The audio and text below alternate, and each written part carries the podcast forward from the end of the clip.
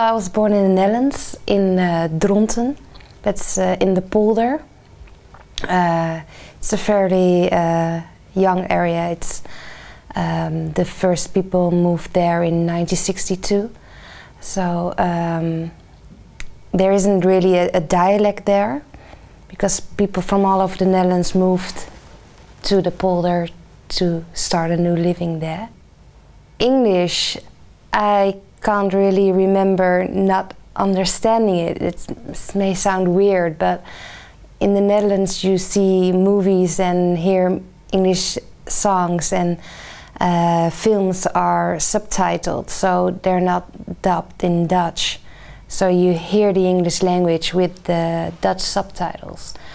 So then you may feel that you understand the language already, even though you can't really speak it.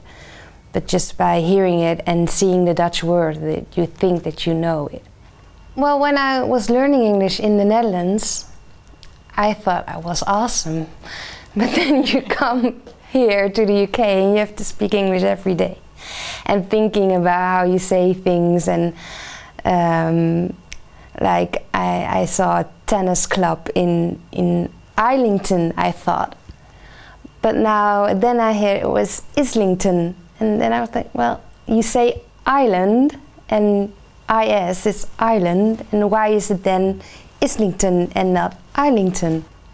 I try to speak uh, like more with the British accent or British way to, to pronounce words.